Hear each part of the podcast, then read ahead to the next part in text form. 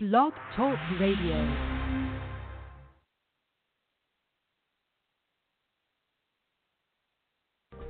Welcome to Pagans Tonight Radio Network, the voice of the pagan world. Pagans Tonight is sponsored by WitchSchool.com, your anyone, anytime, anywhere magical education.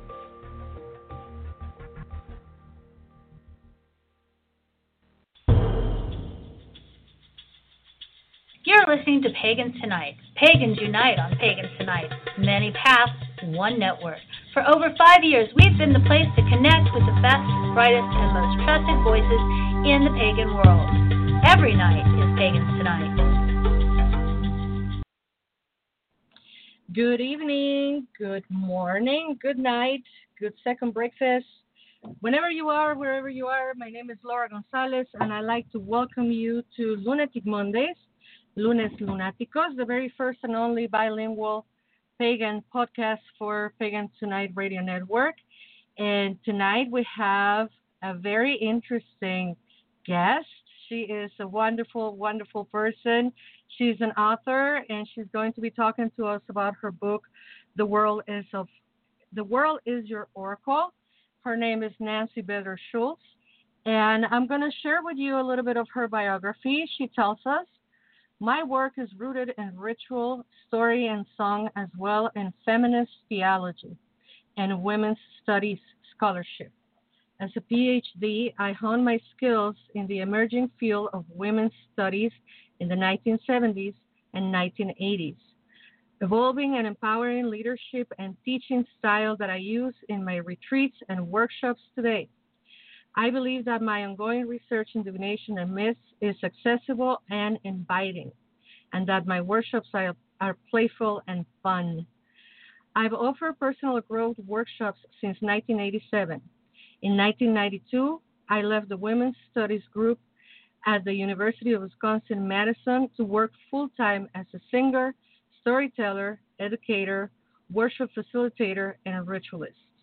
Since then, I presented workshops and sung all over North America, as well as writing The World is Your Oracle. My approach is both creative and intellectual, using the skills that created my recording Chants for the Queen of Heaven, as well as those that I led on my PhD, to my PhD. My efforts recently received recognition when I was named a Wisdom Keeper of the Goddess Spirituality Movement, and in the form of a Feminist Theology Award from the Unitarian Universalist Women's Federation. I live in, in Madison, Wisconsin with a feminine spouse. My self empowered 30 something daughter created the beautiful illustration for The World is Your Oracle. We'd like to welcome tonight Nancy. Nancy, how are you today? Well, after hearing you praise me with those words, I'm feeling just wonderful. Thank you. Thank you. I'm very honored and very happy that you reached out to us for this show. I, needless to say, I'm enamored to with your book. It's it's just beautiful. But oh, before we go, before we go into the book, and obviously I had to mention also the illustrations and all of the work that went into the book.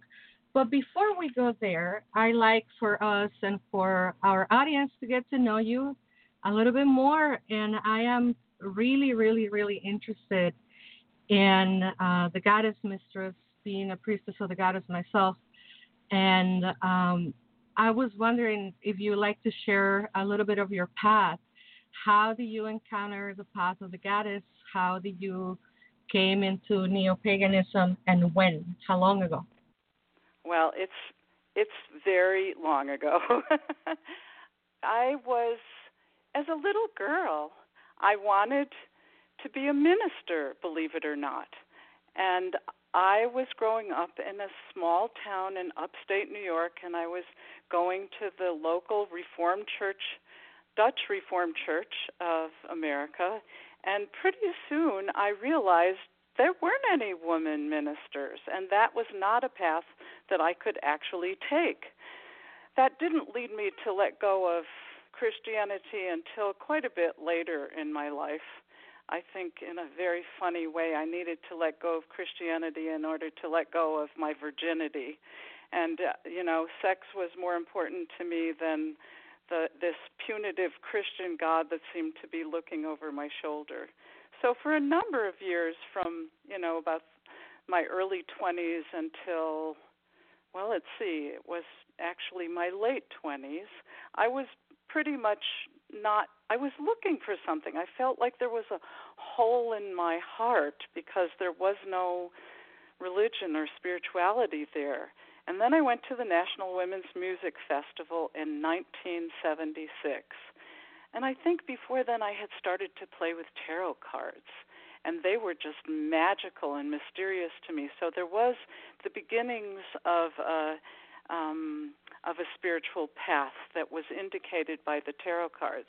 But I hadn't been doing them for very long when I went to the National Women's Music Festival, and I came in contact with women who were doing chanting as a spiritual practice.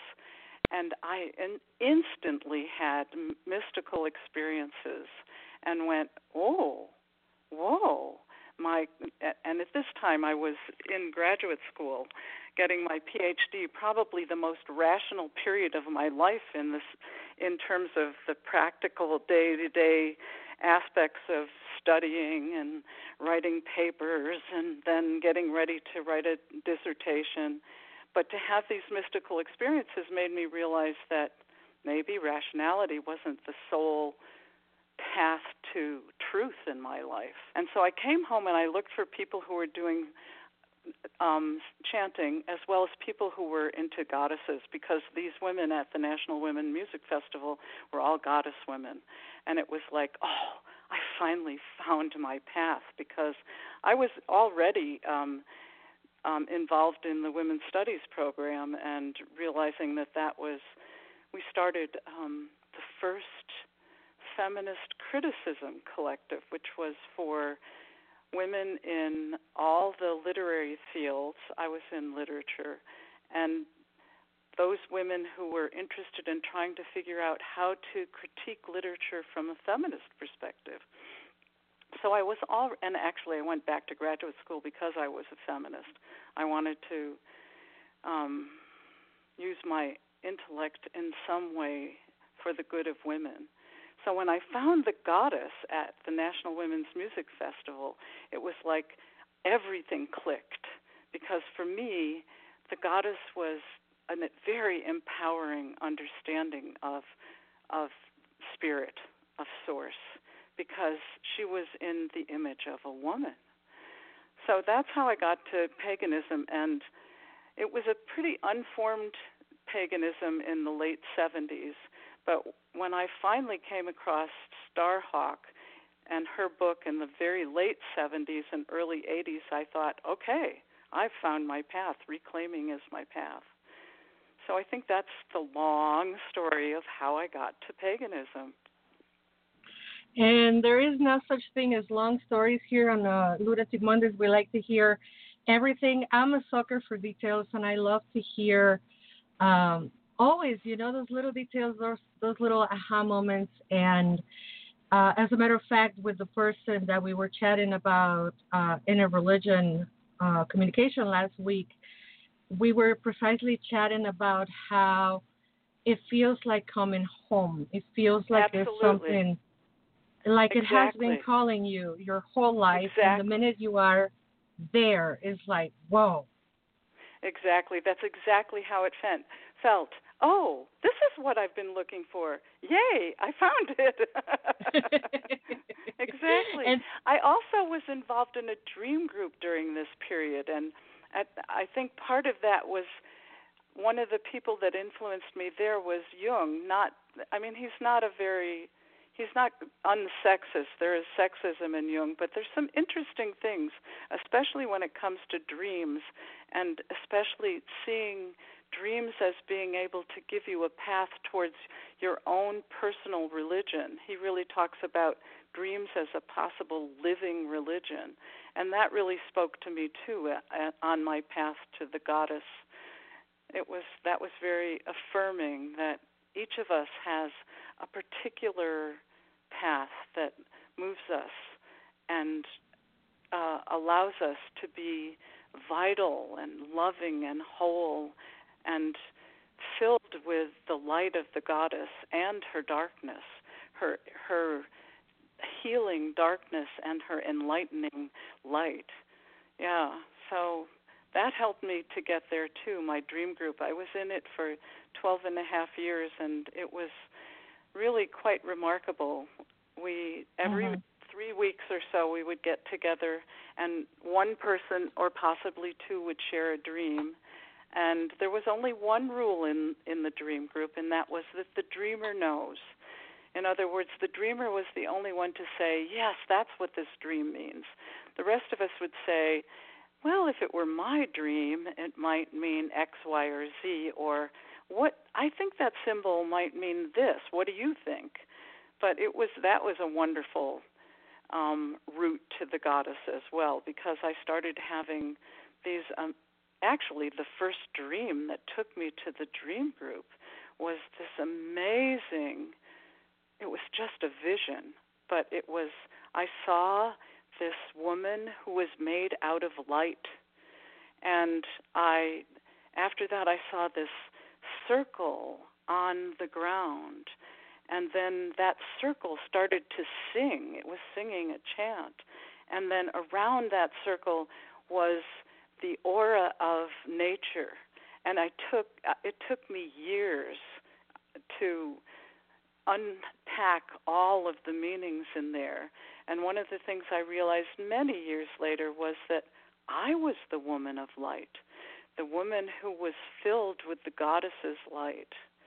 And it for a while I never could figure out why the the land that the circle was on was so light colored until I went, it's the color of my skin.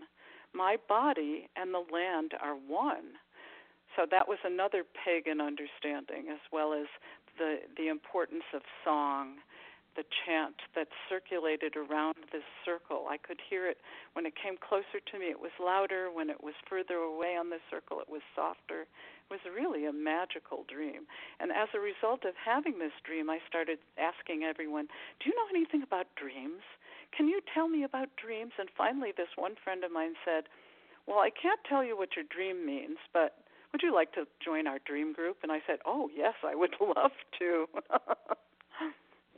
Do you also experience uh, messages through your dreams?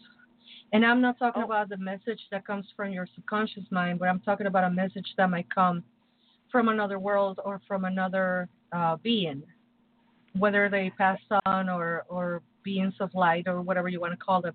Have you experienced that? I have had I would say most of my dreams are more psychological and there are the occasional dreams that are powerful big dreams that come from beyond.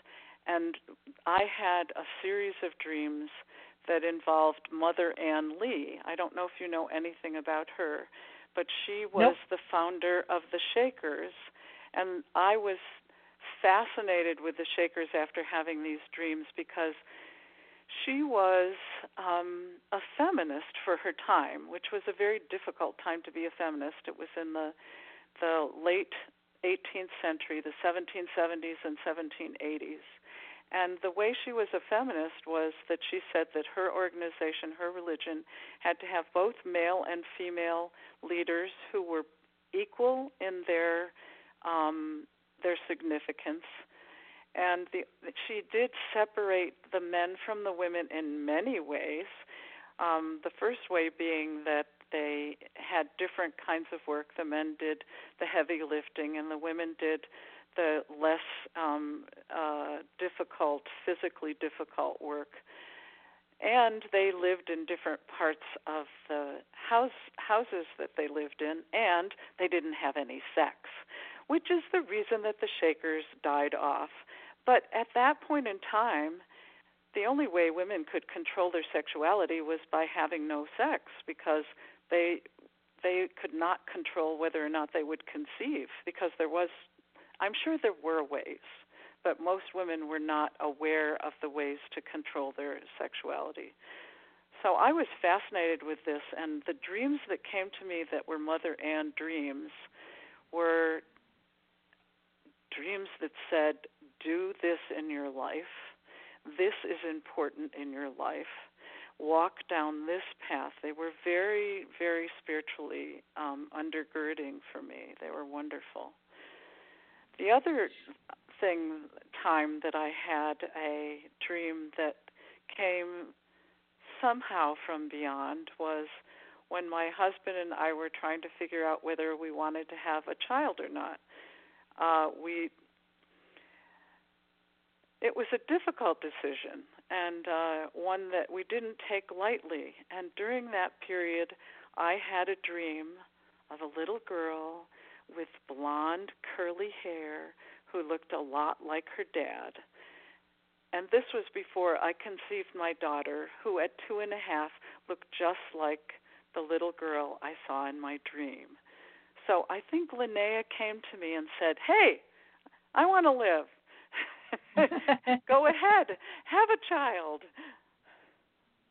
Uh, my sister had a very similar experience. She was pregnant already, but she Uh-huh. dreamt her daughter, and I think, if I recall correctly, she told her her name. She told her, ah, you know, I'm that's Karen. interesting. yeah, yeah.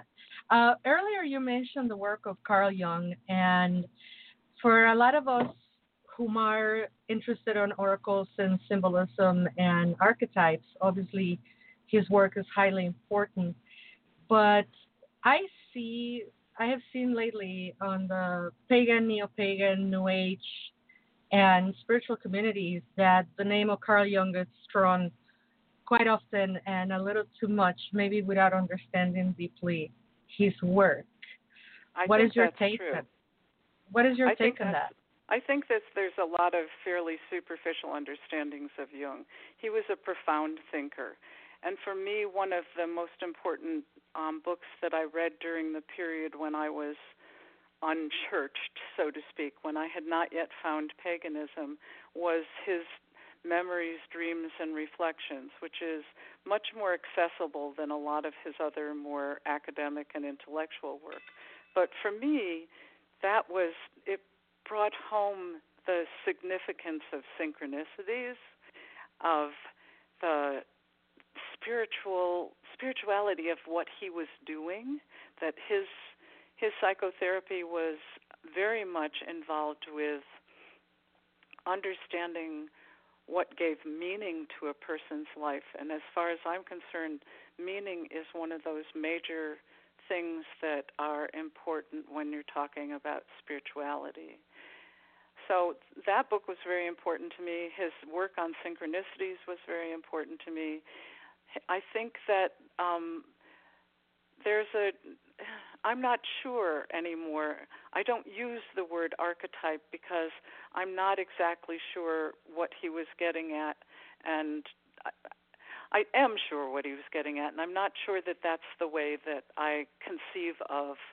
Um, I usually conceive of symbolism probably in a less profound way. Well, that's not really true. I think symbols really are incredibly profound because they speak to us not only intellectually but also emotionally and also spiritually. So they really connect the body, mind, and spirit in ways that that other kinds of artifacts don't. But I'm I'm I don't know that there's a collective unconscious. I can't I can't from my own experience um, say that that exists. So therefore, I'm a little bit reticent to use the term archetype, which has everything to do with that collective unconsciousness. What do you Um, think about the collective unconscious? I I don't know. It's you know, I'm in the fence. I believe there is. I, sometimes I'm I'm a very very um, paradoxical practitioner because uh, for one, uh, one minute I'm completely atheist, and then something happened, and I'm like, oh no, I completely believe in deity, and then sometimes I believe in the absolute individuation of of the individual, and then sometimes I'm like, no, yes, we are connected. So I really I don't know. I don't know. Yeah, What I know is I love symbols and symbolism, and I love how uh, there are some universal symbols, and some have been used for good, and some have been given a life of its own and have become very harmful and, and negative. And if there is not a collective consciousness, then we have created through symbols some of it. Right. That's what see You know. that's what I can't tell. Have have we created something that we connect around as human beings or was it a given that we have tapped into? I can't figure that out. So I'm a little bit um wary of the term archetype. I just talk about symbols because symbols Yeah. are powerful in and of themselves. Uh, Yes, indeed. Uh, we can just look at the swastika, right? Exactly. That's a good example. And I actually did my I actually did my dissertation on Nazi propaganda, so I know just how powerful their use of symbols was. And and I have another symbol that um, I actually did a, a little audio for the Goddess Symposium last year, uh, speaking of this deity or this image that is called Santa Muerte, and that is a deity created by men for men for uh, criminals, and criminals have adopted this image as their patron saint and there is a lot of people on the neo-pagan community who believe she's like the punk rock uh, emanation of the goddess, and there's nothing further from the truth. So Huh. you know, regionally also how symbols work and how uh, ultimately people believe what they want to believe they see on a symbol Right. you know and let's leave it at that uh, nancy i want to invite you since we were talking about goddesses i want to invite you to listen to this beautiful song by celia Farran that is called everyday goddess. And when we come back we're going to plunge into the world is your oracle. We'll be right back with more here with nancy Vedder-Shults and yours truly laura gonzalez on lunatic mondays. We'll be right back. It's really no big deal. And this is everyday guys.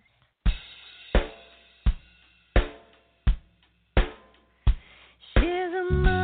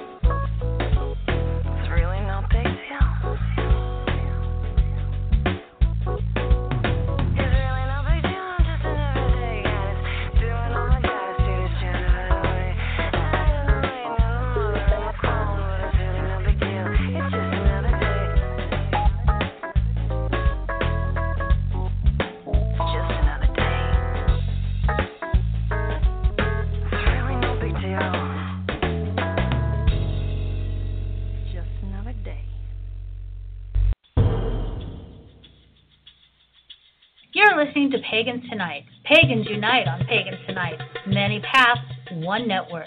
For over five years, we've been the place to connect with the best, brightest, and most trusted voices in the pagan world. Every night is Pagans Tonight.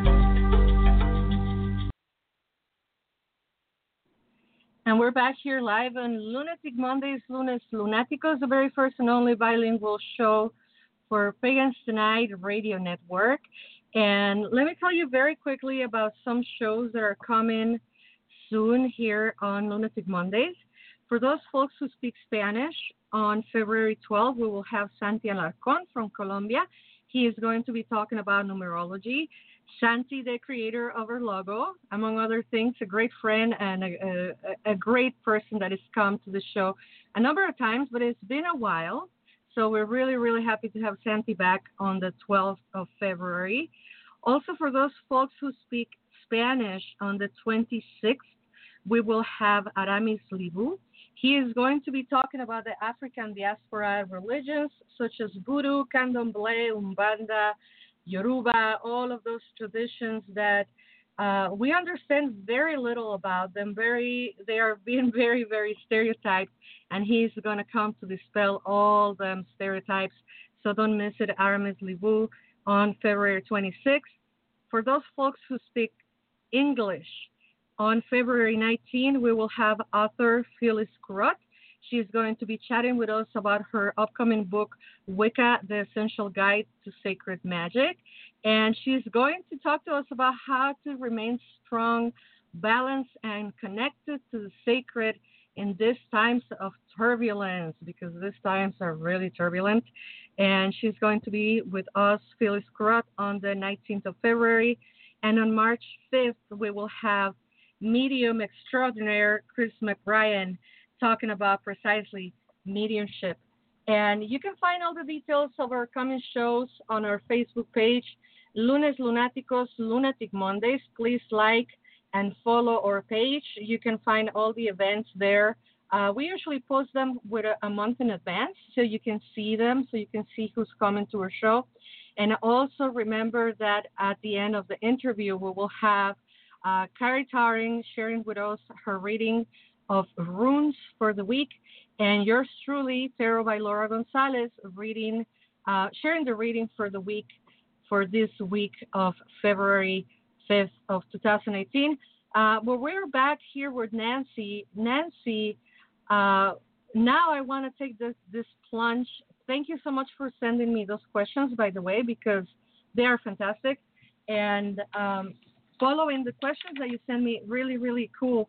Um, I want to know, I want you to please explain to all of us what is an oracle? Because some of us think is one thing, some of us might not know. So we're all on the same page. What is an oracle? Right. The way I'm using that term in my book is that it's simply a divination t- technique to find an answer to a question by tapping into your inner wisdom rather than rationally working it out. Oracle has many different definitions, so that's the one definition that I'm working with. Another definition that's more poetic is that you could talk about oracles as being involving a compressed story that's a personal search for insight, which oftentimes invokes childlike wonder and what it does is put you in touch with a part of yourself, namely the unconscious, that knows you better than you consciously know yourself. And when I say that in my workshops, especially, I think immediately of a early feminist song by Alix Dobkin on the album Lavender Jane Loves Women, which goes, The woman in your life knows simply what is true to comfort you and calm you down and let you rest now. The woman in your life, she can rest so easily. She knows everything you do because the woman in your life is you. So that's how I define divination. I didn't you, know you, you, were going to chant for us. That is wonderful. I love when things like this happen. Uh, you know, Lunatic Mondays anything can happen. There you have it. Nancy chanted for us. What a beautiful chant, also. uh, and yeah, it is all about uh, you know bringing the unconscious to the conscious and just going with the flow, I guess. is that what Yeah, prompted you to to write the book, or where did you get your your inspiration? Well, actually, it it was an interesting process. Um, I had this idea. I just thought it would be a great idea to have a deck of cards. That was my original idea, where when you pulled the card, instead of giving you an answer, it gave you a technique to use to find the answer to your question. And my daughter Linnea at the time was 17, and I said to her, "I want to do this deck, and I want you to to paint the cards." And she looked at me and said, "Nancy," because she always called me by my first name, "I can't do 52 or what turned out to be 40 illustrations that are based on the same symbolism, the same media, the same ideas." And I looked at her and thought, "Oh my gosh, yeah, you're 17. You have to explore." But when she was in her mid set uh, 20s, she came back to me and said, "You remember that book? Let's do it." So then we got down to really writing it, and I did a lot of research because you know I love looking, I love learning. It's one of my favorite things, and so I actually un- ended up with 250 different div- divination techniques. Now, a lot of them were from indigenous um, peoples. Some of them were ancient techniques from like the Greeks and the Romans. Some of them were adaptations of um, various practices that I then used and turned into um, divination techniques, and some were my own ideas. But when we finally got the book done and got ourselves a literary agent who found us two publishers, the publisher that we went with, because we thought they might do a better book, and I, they certainly did. I think they produced a beautiful book. Um, only wanted 40 of them and uh, did not want a deck. They only wanted to have a book. And fortunately or unfortunately, they own Linnea's art for the next year. And then after that, we are going to bring out a deck because this is, I think the deck idea was appropriate as well. So there will be a deck that goes with our book. But at this point, if you want to use it in that way of pick, choosing a card, you'll have to flip open the page and go, oh, today I guess I'm going to do an auditory technique, which is books. Mhm. so Yeah. you could do the Um, same thing with the book. I was going to ask you before we go any further because you talk in your book about uh, three different styles or three different kinds of perception the visual, Yeah. the auditory, and the kinesthetic. kinesthetic. Uh, could you explain a little bit of, of how each one of them works? Sure. Like I, am very auditory, and I can use um, kinesthetic techniques if they're simple enough. But visual is something that's much more difficult to me for me.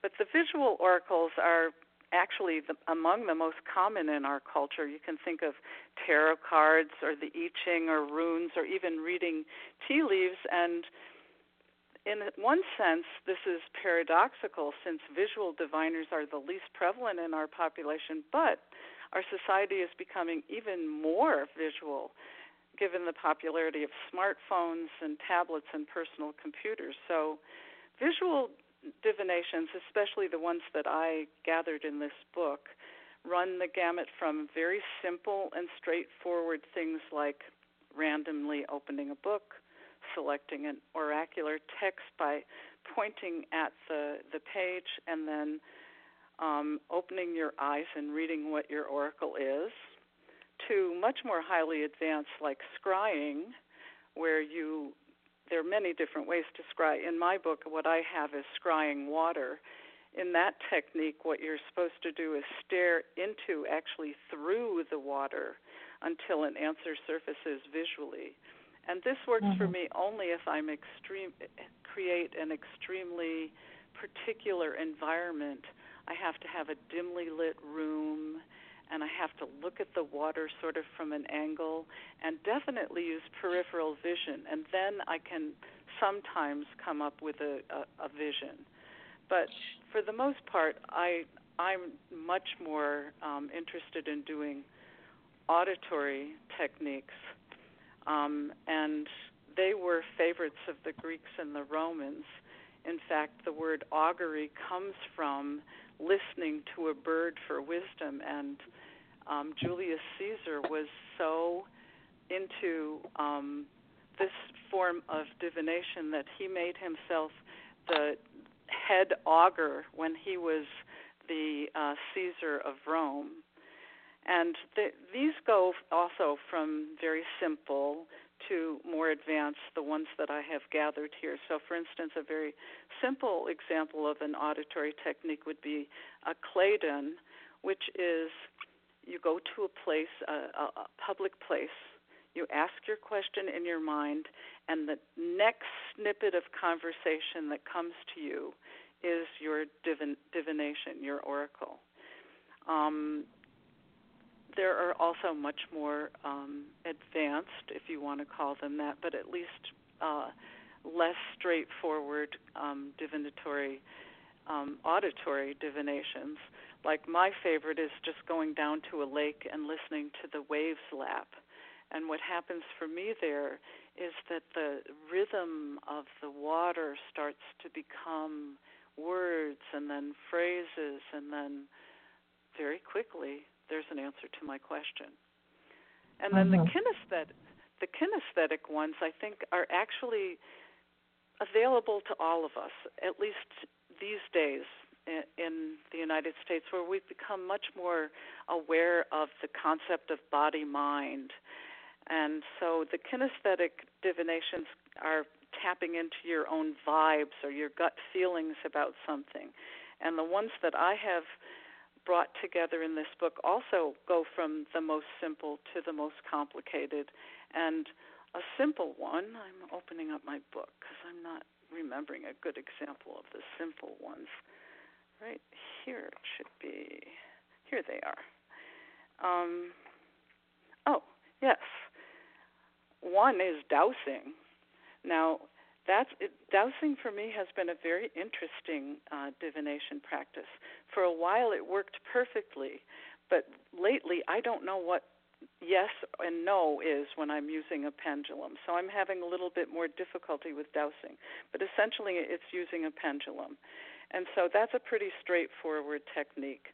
Or journaling, which is uh, using writing words on paper using your hand to write. Actually, journaling I love because it it even though I put it in the kinesthetic techniques, it uses all three of your senses.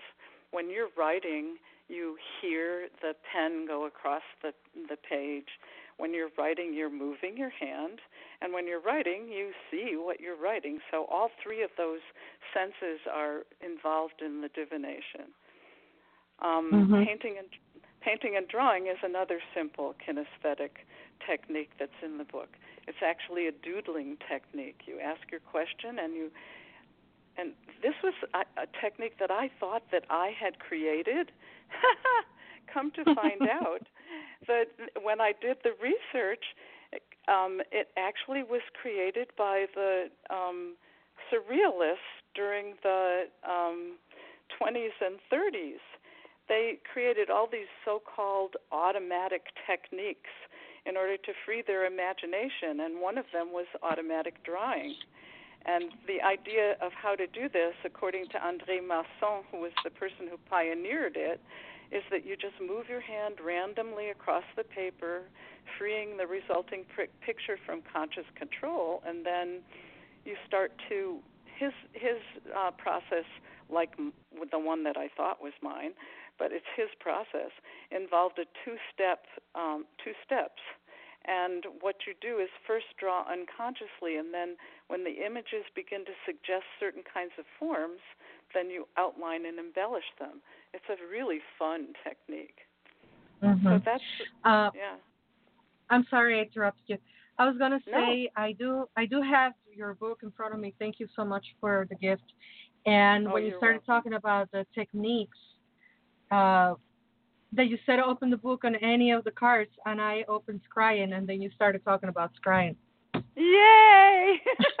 I love synchronicities. That's wonderful. It is wonderful indeed. So, um, who can utilize this book? You wrote it for whom? Well, you know, I'm a pagan.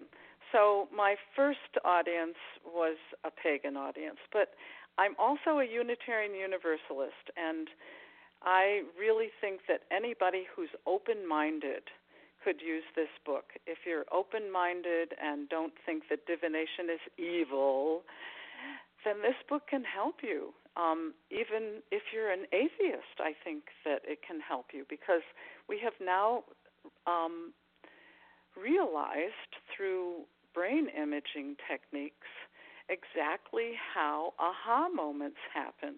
So I created, actually, I had finished the book and I was ready to send it out to literary agents to try to get it published and my husband said to me oh no no no you have to read another book. I said oh i don't want to read anything more. I'm really done writing this. And he said no you have to read this book on aha moments. And what it did for me was to make me realize that science has caught up with seers and sages. They finally have an answer to how aha moments happen. You have to flood the back of the brain with a with um, um, alpha waves, and what that does is create something called a brain blink, which is essentially like what happens when somebody asks you a very difficult question and you either close your eyes or look away so you're not distracted. The brain does exactly the same thing when it, the back of the brain is flooded with alpha waves. And as a result, new ideas can pop up in the right temporal lobe, right above your right ear.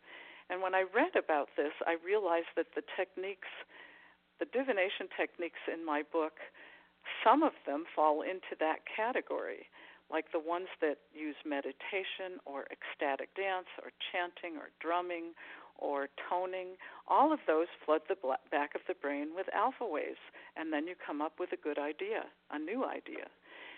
The other ones that are in my book are like insight triggers, like like tarot cards, where you have a new idea, a new visual idea or auditory idea or kinesthetic idea through which you filter your issue, your question, and that gives you a new idea.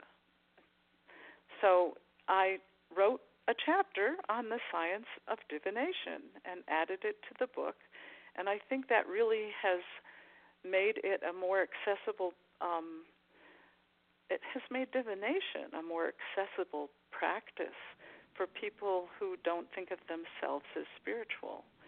Mm-hmm. And I I think that's actually a good thing because the rest of us already knew that divination was useful and could help us and give greater meaning to our lives. So it's, I'm, it's I know way, the. I'm sorry. Go ahead. That's fine. I was finished, really.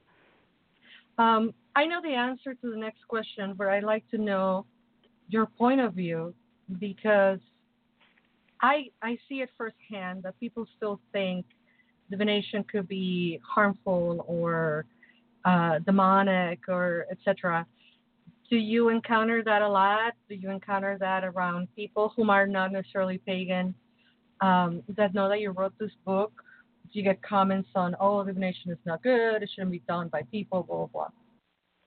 Well, I know that more from the internet than I know it from my own personal experience.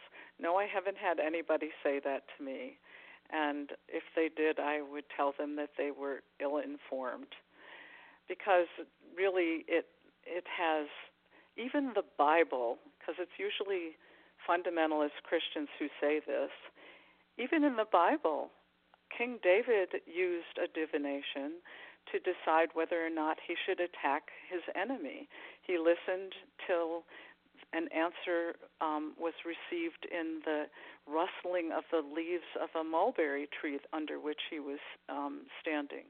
So clearly, people who have this um, point of view are are ill-informed, are ignorant, and uh, I really don't think there's um if you are especially if you are aware of the resonance of your divinatory outcome. It's that's the way the the question i get is not is this evil but how can i trust my divination? And i think that's very interesting because what that has to do with is people not understanding the significance of intuition in their lives and thinking that everything has to be rationally worked out. And what I tell them is that they will learn to feel, hear, or see the resonance of their divination outcome. And you might hear an aha, oh aha, like an aha moment, or mm-hmm. that the the uh, the concept clicks for you somehow in your body, or that you have this visual yes that comes to you. That's the question I get: how to trust your intuition. And I think that is a really sad question because what that means is the people who are asking me that have been dependent on outside experts for their own understanding of what where they should be going, what they should be doing, what their life should be about.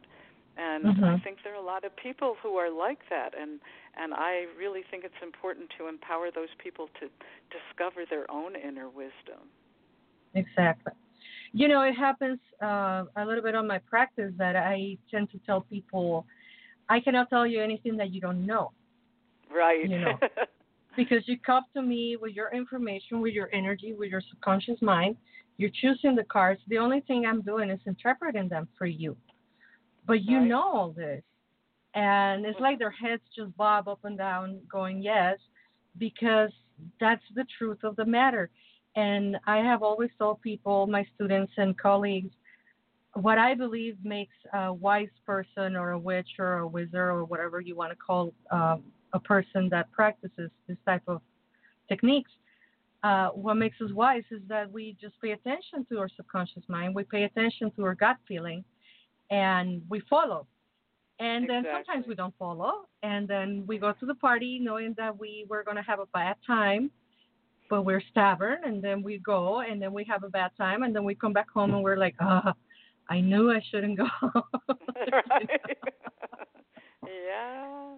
Sometimes you get that in your head. Oh, mm, uh, yeah. Even though you know you better not. Yes. I. Yeah. We all do that.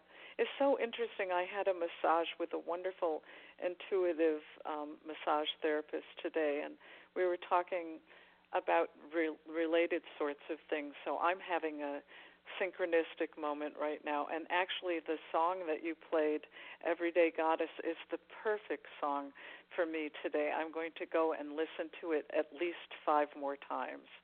So thank you so much for that. Beautiful. I love Celia. I love all her work. And yeah, we too. did had uh, she recently put out one uh, newer version of her Bridget Bridget's chant with Selena Fox. And uh-huh. we utilized that for our Imbolc celebration. And boy, oh boy, I'm telling you, Bridget was present uh, through the music. so it, it is wonderful how these oracles speak to us when we pay attention. Exactly. Uh, and even when we don't pay attention, they're still screaming. But you know, it's, we we need to pay attention. Uh, why did you call the the book "The World Is Your Oracle"? Well, I think that world has to be understood here on multiple levels. I like I'm a witch and I believe that I am a part of the interconnected web of all existence, that I'm connected to everything in the world. And so the world for me is an oracle, whether it's my interior world, because I'm a part of this whole universe, or the external world. And as I said in the beginning, um, that conscious unconscious divide really understand how much of our minds are in the unconscious. It's like the conscious mind is just the very tip of the iceberg what happens is that the unconscious mind is constantly monitoring everything that happens in the external world and in our internal worlds. And when that unconscious believes that it's significant enough, it will pop it up into our conscious mind and make us aware of that. So it's important for us to use oracles because they put us in touch with our unconscious understandings before our conscious mind would. So that's something that I learned from dreams. The, because dreaming is also one of my techniques in this book. But spending 12 years in a dream group, it became clear to me that my dreams were always ahead of my conscious understanding of what was going on in my life. They would show me what my issues were and give indications of how to deal with them. So I was I became very uh I would write down I, actually when I started it was too much. I would write down 3 dreams a night and didn't have good sleep. So I finally said to my dreaming consciousness, I only want one dream. Just give me the last dream in the morning. I'm happy to write it down, but please don't give me more than one. but it was really remarkable how much help my dreams were to me while I was in that dream group. Mm-hmm. And um, comment. I'm did sorry, I I'm answer having- your question, Laura? I yes, you I did. I'm I'm sorry. I'm a little uh, puzzled here because my chat room disappeared, and Uh-oh. not that we had a whole lot of people in the chat room, but there were some people in the chat, and all of a sudden I'm out. Okay, uh, let's see what happens. Um, next question. I'm sorry. How do you It's think fine. your book? Uh, how is this book different from other divination books? Well, we've already talked about one way because it's divided according to senses, whether it's a visual, auditory, or kinesthetic sense. But that's just the first, and then we've talked about a second way, which is that it's the only book I know that talks about the science of divination. But I think there are two other ways that it's um, uh, different from other divination books. Because I read a lot of divination books when I was getting ready to write mine. There's a lot more information about how to prepare for your divination, and there there are rituals to surround your your divination area, and um, you can bring in any of your guides to help you. So there's descriptions of preparation, and the the other thing is that I really strongly suggest, and in every divination I added as one of the steps is that you ground and center before you do your divination. And the reason for this is because science has now shown us that if you're in an, an anxious mood or upset mood or angry mood, you're much less likely to come up with a, a good oracle than when you're in a tranquil mood or a joyful mood or a loving mood, any of those positive emotions will be much more conducive to coming up with a new idea. So, grounding and centering is really important to get rid of that initial anxiety that you usually feel when you're looking at a question that has you stumped. And then there's an, um, also information about how to honor your oracle because if you honor your divinations, they will honor you with greater wisdom. So, various ways to craft something that looks like what you saw in your divination, or write a poem about what you you heard, or create a song, craft a mask, all sorts of different um, suggestions of how to honor your divination.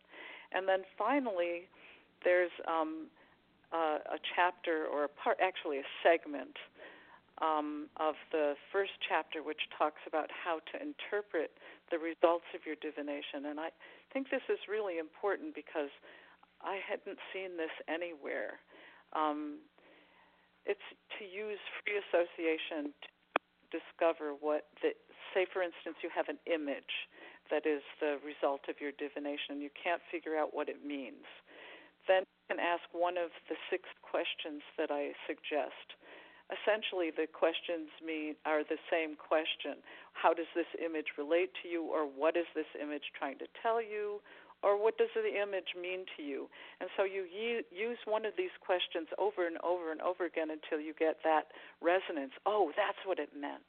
you know, either auditorially or kinesthetically or visually. So it tells you how to interpret your oracle, and I think that's a really important um, addition to most oracle books. So I think We're those are gonna- the differences. and, and everything that you are saying is wonderful. I I usually tell people, and of course I didn't write the book on on the world is oracle, but I always tell people that sense of paying attention to the symbols. I often compare it with a muscle. You know, we're going to the gym and I don't know, working on your quads. The longer, the more that you work on them, the more you're going to feel the strength of the muscle Exactly. and and it's all about trusting that little voice that not necessarily has to come from outside of you so it's not anybody else's voice but right. it's your own that is coming from somewhere in your body where your mind resides and not necessarily from your brain right. i don't know if that makes sense you know and having a very strong uh, precognition ability that I, I was I believe I was born with it like everybody else, uh, but learned to use it from a very very young age. It has been to me like that's the muscle you want to exercise. You know, you just want to listen and follow and listen and follow. And like you said earlier, it's like the universe. It's like your own gift or your own ability reciprocates. And Exactly. And you know, Laura, for you, it sounds like you're an auditory um, diviner in some way because you talked about listening and following, and that's that's what I do. I listen and I follow.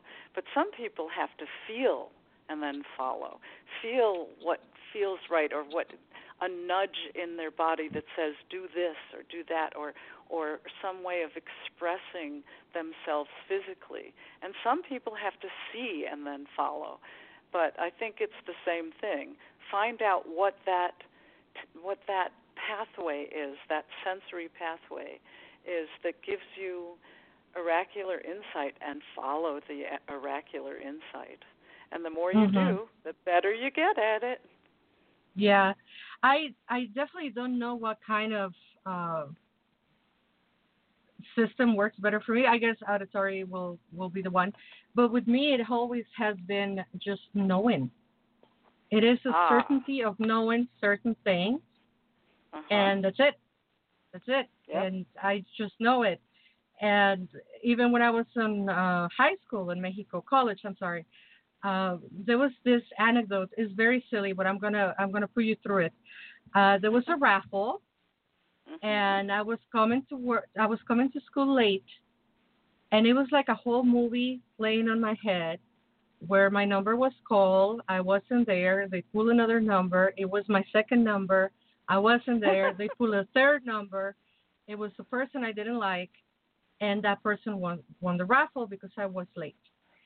And oh no.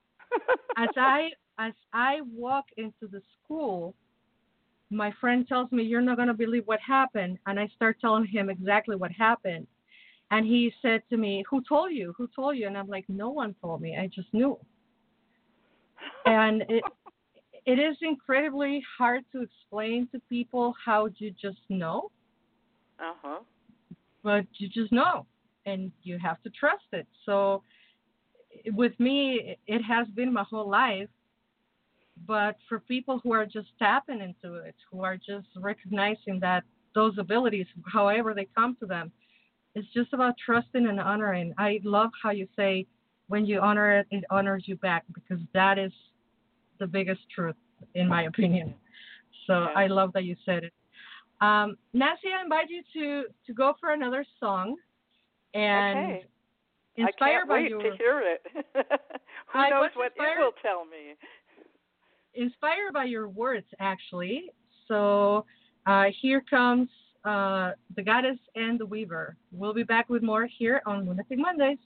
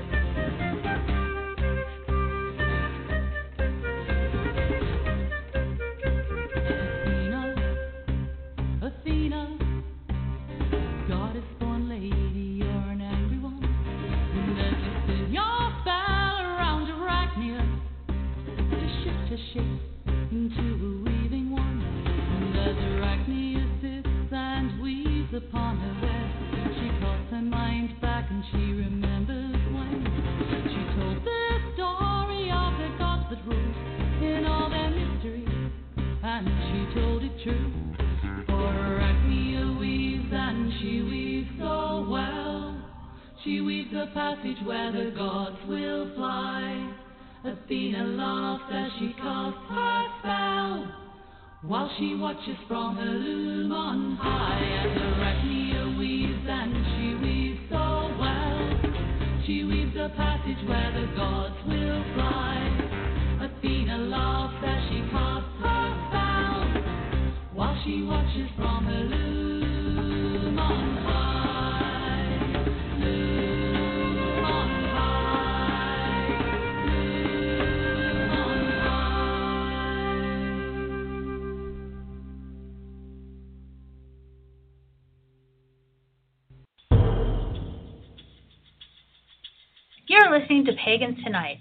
Pagans unite on Pagans Tonight. Many paths, one network.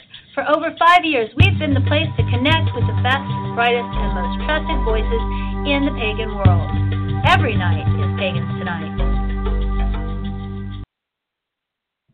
And we're back here live with Nancy Better Schultz talking about her book, The World is Your Oracle. Welcome back, Nancy. How are you? I'm enjoying this very much. Thank you, Laura. I'm I'm so happy that you're enjoying it. We are enjoying it as well. And now I'm going to ask you the hardest question because knowing all of these techniques, I'm sure you love them all. I I made this joke, and I'm sure you're gonna relate. Uh, when one of the tarot cards come up, I tell the person this is one of my favorite, top 78.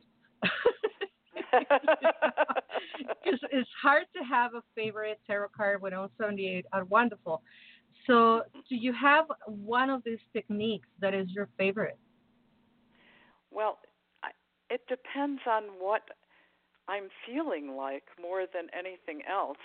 I mean, the one that works instantly and easily and which speaks to me completely is using um, running water or the lapping waves of the lake or being next to a stream. Listening to water always is profoundly moving for me as well as easy. But if I'm feeling the need of really having a sensory immersion, what I will do is my candles um, technique, which is just the most sens. It's just sensual. It's just beautiful. It feels great. What you do is you. It's called light illumines the water, and what you do is you ra- relax in a warm bath and let the candlelight that's reflecting off the water mesmerize you into a state of mind with greater access to your inner knowing. And it's just wonderful because you get to be in this warm bath, and there's candlelight that's reflecting off the water, and there's the sound of the water lapping, and it feels warm all around your body. And essentially, what the way this technique works is that it's sensory restriction because the water it makes it difficult for you to feel the edge of your body because it's the same temperature as your inner body and the um the the water running restricts your hearing and the dim light restricts your seeing so all of your senses are restricted and that we now know from science, also gives us greater access to our inner wisdom. But if I'm feeling like I just really want to spend the time and to really luxuriate, that's the one that I would go to. Now, if I have a, a, a question that's multifaceted, I sometimes will use a balloon diagram to get me in touch with what I need. And balloon diagrams are hilariously, I didn't know this. I assumed that they were a 20th century invention. Well, that's not at all true. Balloon diagrams were first used in the third century CE and by uh, a Neoplatonist philosopher called Porphyry of Tyros. But at any rate, it's it's essentially an outline, but a very nonlinear, non-hierarchical, intuitive outline. And what happens is that you see connections between the various parts of your puzzle or see things that diverge from what you thought were connected and it gives you information about a more com- I like to use it when it's a more complicated issue. But it could work with, you know, I just used it yesterday, no, the day before yesterday at a workshop um, as an introductory divination with people with a bunch of Unitarian Universalists, some of whom I bet it was the first time they ever did a divination. It was very useful for them. That is fantastic so to to introduce people to a system that they might never seen, and they come out of there like, whoa.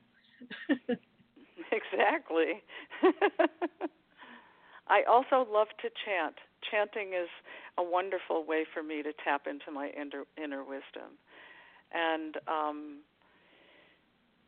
sometimes ecstatic dance really works for me.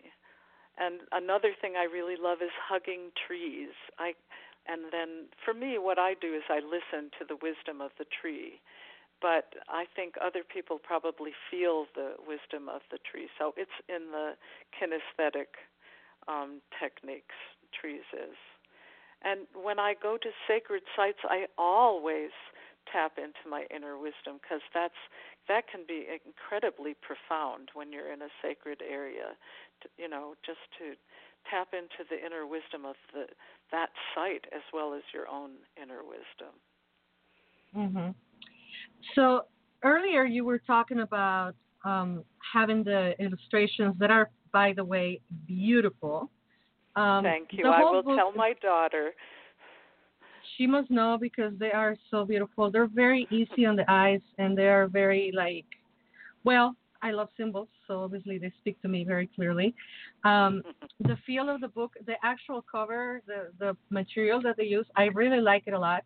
Um, but I was going to ask you, you mentioned that you will have the oracle come out as a deck of cards, but you also mentioned that there were a lot of techniques that didn't make it into the book.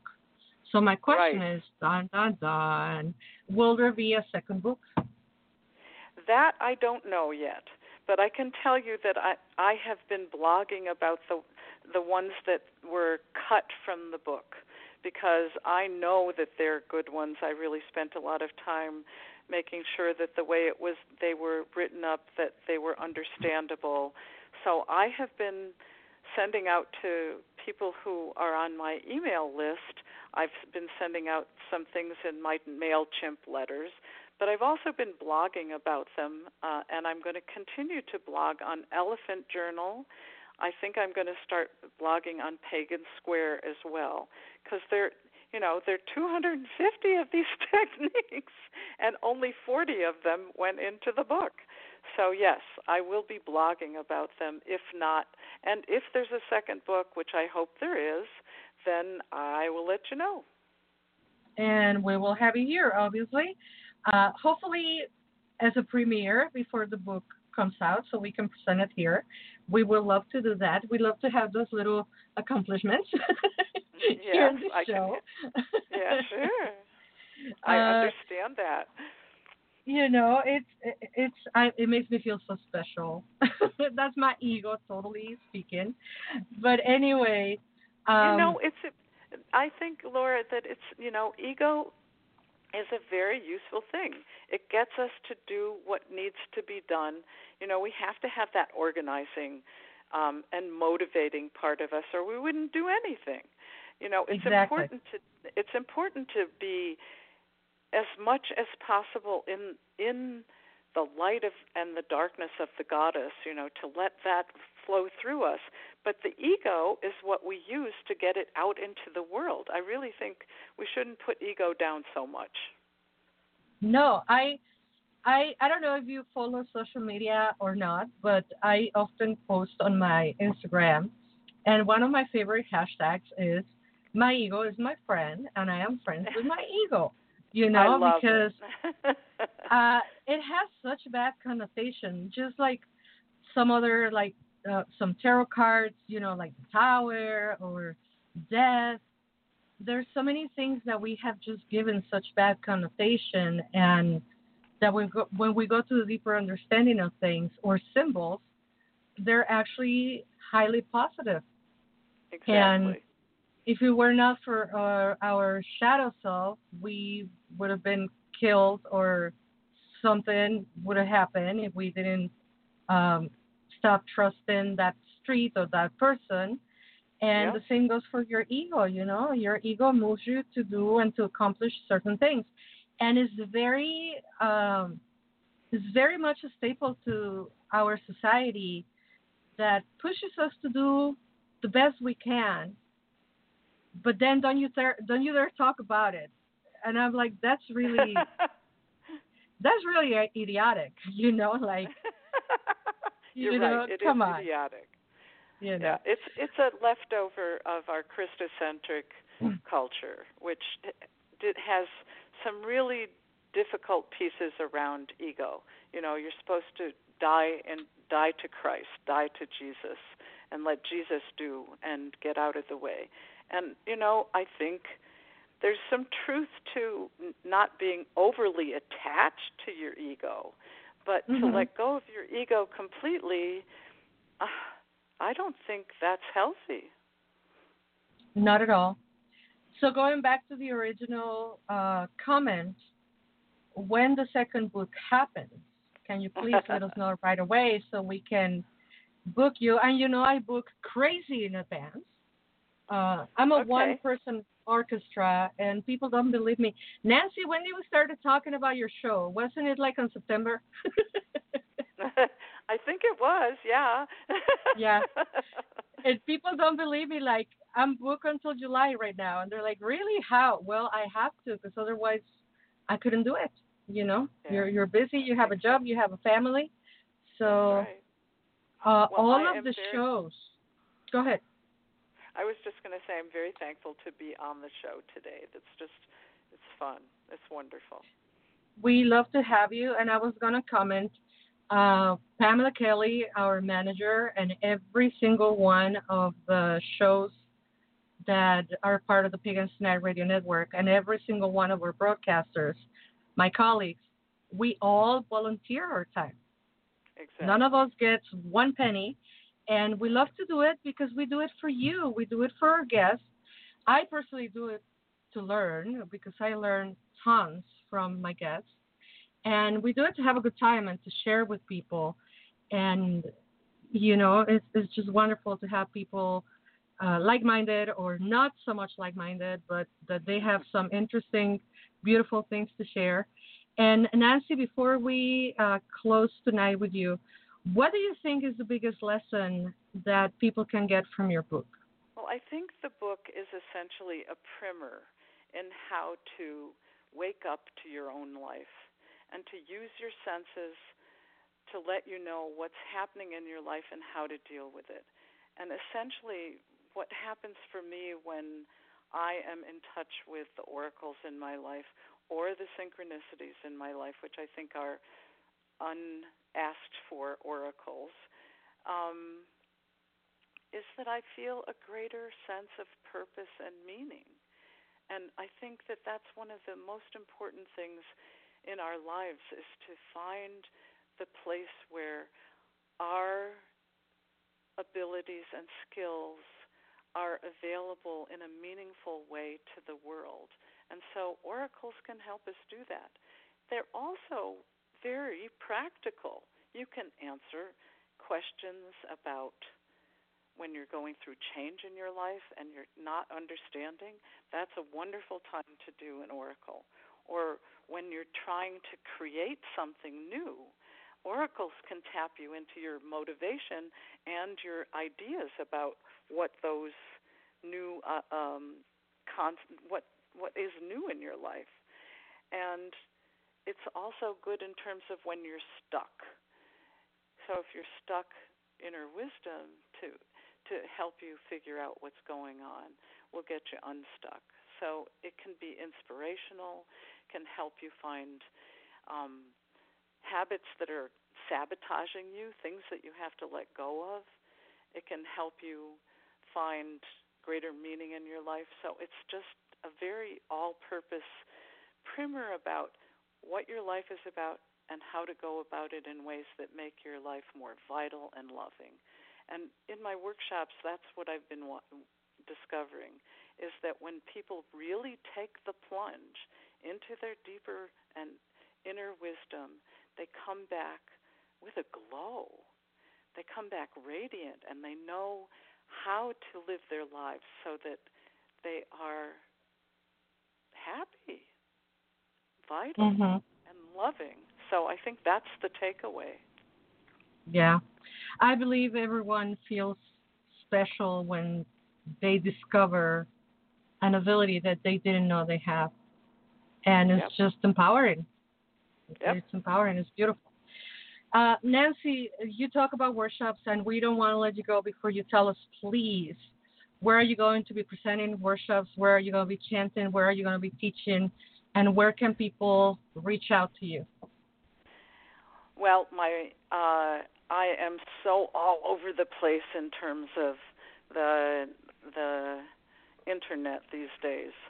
Um, uh, my website is worldyouroracle.com, so you can go there to find me. I am blogging on Elephant Journal. There are three. My three first posts are up there, and the third one I think is a really significant post for anybody who's spiritual. So I would go look at what did I what did they call it? They give names to it. Let's see. Oh, where do I feel stuck? And 69 other questions to help us find our true path. but it's really true. It's 70 different questions and it's and it's a very interesting post. So my website World Your Oracle, I have just started a YouTube channel which you can find at Nancy Vetter Schultz. I have a blog site which is Nancy Vedder hyphen Shults at tumblr.com.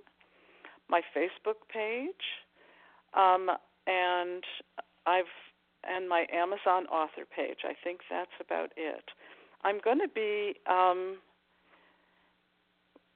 giving a three-hour workshop at the Women of Wisdom conference in Seattle in less than two weeks. That will be on Sunday, February, is that the 19th? Whatever that Sunday is, 18th of February in Seattle. Then I'm going to be giving a workshop at the Association for the Study of Women in Mythology in Las Vegas, which I think is the oddest place for this group to meet, but it's supposedly a cheap airfare, so that will be a really fun get together. Those are all goddess women who really are interested in really doing the research on ancient goddesses and modern goddesses and they I always learn a lot when I go to that conference. I will be teaching a class here in Madison, Wisconsin starting a week from tomorrow. It's a four session class and it's at Unity of Madison and you can find out about that if you go to unityofmadison.org and look at their event calendar. It starts February 13th and it's four Tuesdays in a row. And then finally, uh, after I'm taking some time off, we're going to Japan um, to visit a friend of ours who's living there, and I that'll be the first time I've ever been to Japan, and that'll be amazing. And then when I come back, I'm doing um, a workshop at the Covenant of Unitarian Universalist Pagans convocation in Fort Myers, Florida. So I'm being I'm pretty busy. And we thank you for making the time to come to Lunatic Mondays, knowing that your schedule is as crazy as yours truly. it's so great to see that you're all over the place. And we thank you very much for being on the show tonight. And uh, what I have left is just to give you the microphones to say goodnight to your audience tonight, not without saying thank you so much for being on our show tonight. It was a blast. And we look forward for the Oracle cards, and we look forward for the no- book number two. thank That's you, Nancy. great. Thank you very much. It was lovely to be here, Laura. Good night, everyone. Good night, Nancy. And we send you off tonight with the song uh, Aradia Chant by Rosemary Nostelic. And we'll be back with Carrie Taring and yours truly with the readings for the week.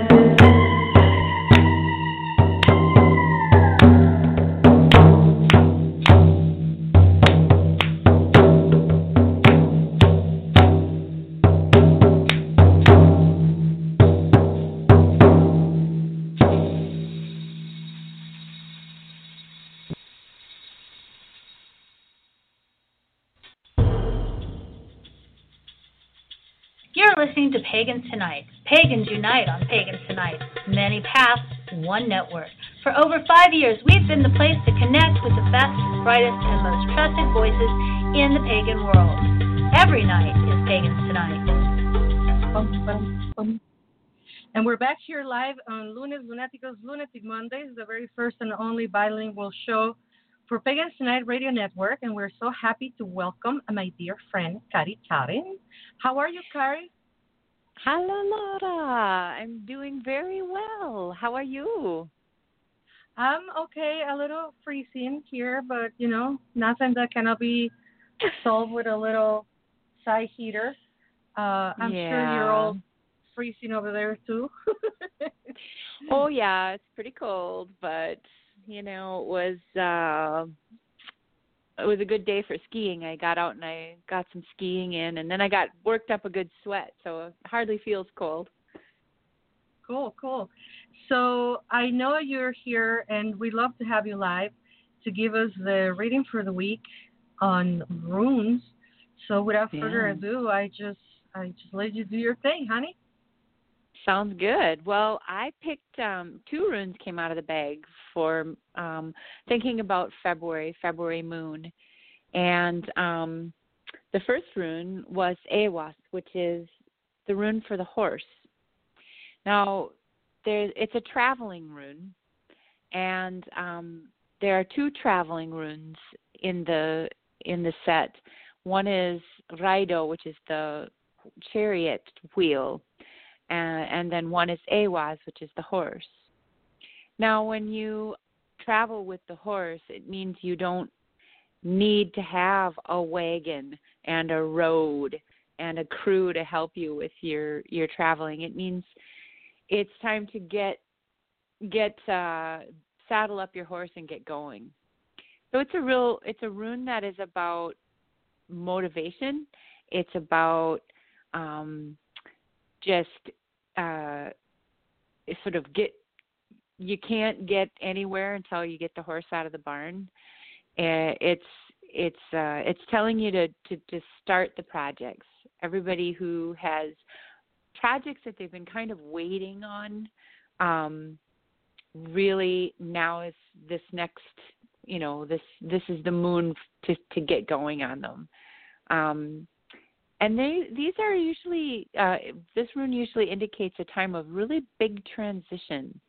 Um there's a psychic bond between humans and horses too.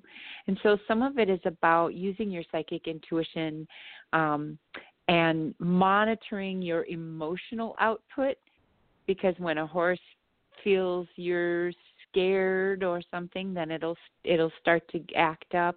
If a horse feels like oh you're you know the rider is is happy and comfortable then the horse behaves differently.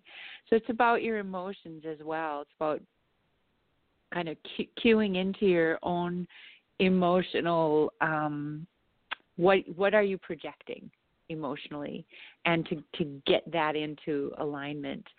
And then the second ca- rune that came out is gifu which is the rune of relationships. It's a giving and receiving in balance.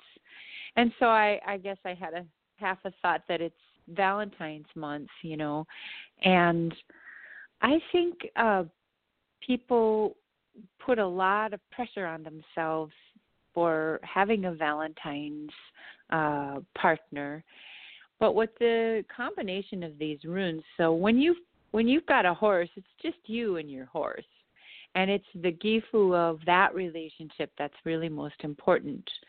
The relationship between you and the vehicle of your progress, and then gifu with self, being in balance with your own self, self to self, is the most important thing because you can't get into a relationship if you're not balanced yourself.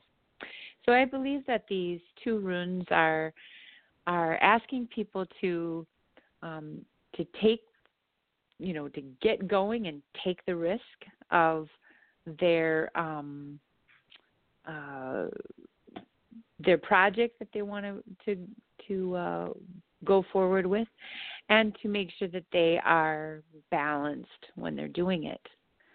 So that is the runes of the moon for Lunatic Mondays on February 5th. Thank you so much for for sharing with us. And of course, as always, we find that there is some type of synchronicity with the tarot reading. Uh, I can't so wait to hear what it is. Right. so, but before, um, you know, before I go into the reading, I want to kind of like throw a little disclaimer out there. And I usually don't do this, but today's reading um, certainly calls for it. I'm Hmm. not a doctor. I'm not giving medical advice to anybody by any means. And well, I think it was the wise words of Scott Cunningham who said, If you need a doctor or a lawyer, just go to a doctor and a lawyer. Don't go to the witch. Uh, however, Mhm. uh, that being said, I'm not a doctor. I'm giving this advice from a spiritual and loving point of view. So here we go. Uh, tarot reading for the week of February 5th, 2018 for Lunatic Mondays, courtesy of Tarot by Laura. Tendency Four of Pentacles reverse. Looks like the first full week of February we are feeling unbalanced, incomplete, and probably sick. We all have the winter blues, or even worse, some kind of seasonal illness. And the tarot is reflecting exactly that with this Four of Pentacles reverse. It's like our energy, wealth, and health bank suddenly have overdrawn, not a pleasant feeling. Uh, what to do? Eight of Wands. Time to concentrate all of our energy on our well-being. If it is a physical illness, uh, illness, some tender love and caring is highly recommended. If this speaks to you more about financial loss, I believe you're inspired to take the overtime you were offered or to simply come up with some creative ideas to balance that book bank. It is recommended that all your energies go to that at this moment. What not to do, the Three of Cups. Don't share your cup. The tarot got quite literally on this one. Please make sure there are not silly distractions that will prevent you uh, from finding your ground this week. Also, when it comes to illnesses, we all know this is one of the big no nos. So, whether literally or figuratively, keep your cup to yourself. Keep your energy on finding your balance and keep the social contact to a basic need this week. Best of fortune to you all. And as always, I utilize the Rider Waite Smith Tarot. And you can find about my work on www.brujalauragonzalez.com. That is B as in boy, R U J A, lauragonzalez.com. And there you have it, my dear Carrie. Now you know why I had to do that disclaimer. you know? That's right. Well, I mean, it's really, it always is amazing to me how our readings really do dovetail each other. Because even though the relationship rune makes you seem, thinks, makes you think that you're supposed to seek other people, the reading is really like, no, it's about balancing self and, and, and not going into, into relationship with others. So great advice from the tarot, from your tarot, and and great advice from the runes. Yeah. Indeed. And as always, I think, you know, we forget that when it comes to illnesses and this awful epidemic that, well, it's not an epidemic, I, I'm being dramatic, but how a lot of people are ill right now with the flu or some kind of respiratory Mm. illness. When I Mhm. pulled the cards, I was like, really? are we that literal this week? know, it's, it's I funny that mean- it comes like that, and that you can be social, but you don't need to put all your energy on the social aspect of your life. You know that a little TLC is, you know, needed at this moment. Yep. Yep. And the best Uh, place to put your energy is to your your animals where they're giving back. They can't get your illness and you can't get anything from them, but they're but that horse rune, you know, it's like get your your comfort animals, your comfort peacock or whatever. Yeah. Yeah. Yeah.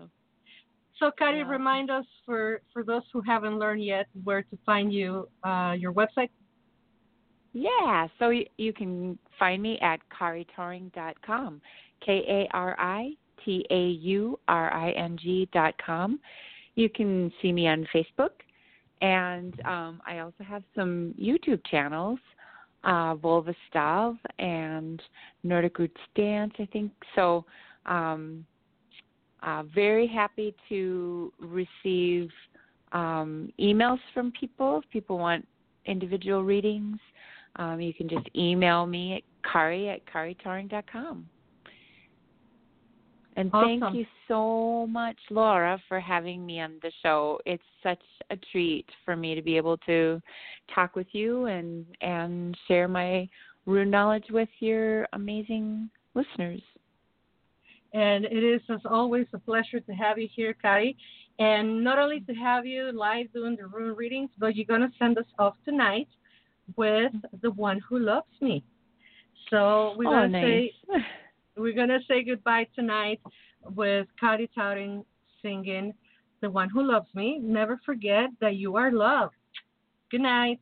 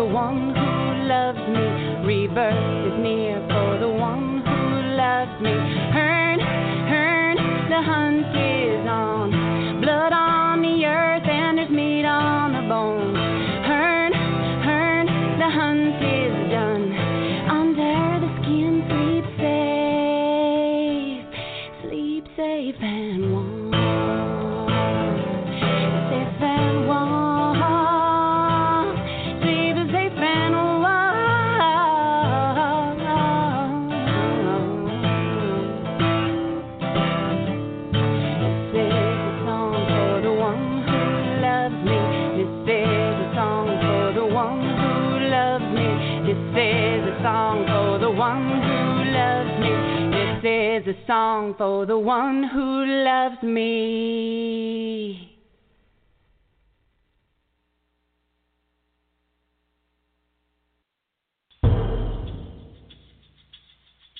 You're listening to Pagans Tonight. Pagans unite on Pagans Tonight. Many paths, one network. For over five years, we've been the place to connect with the best, brightest, and most trusted voices in the pagan world. Every night is Pagans Tonight.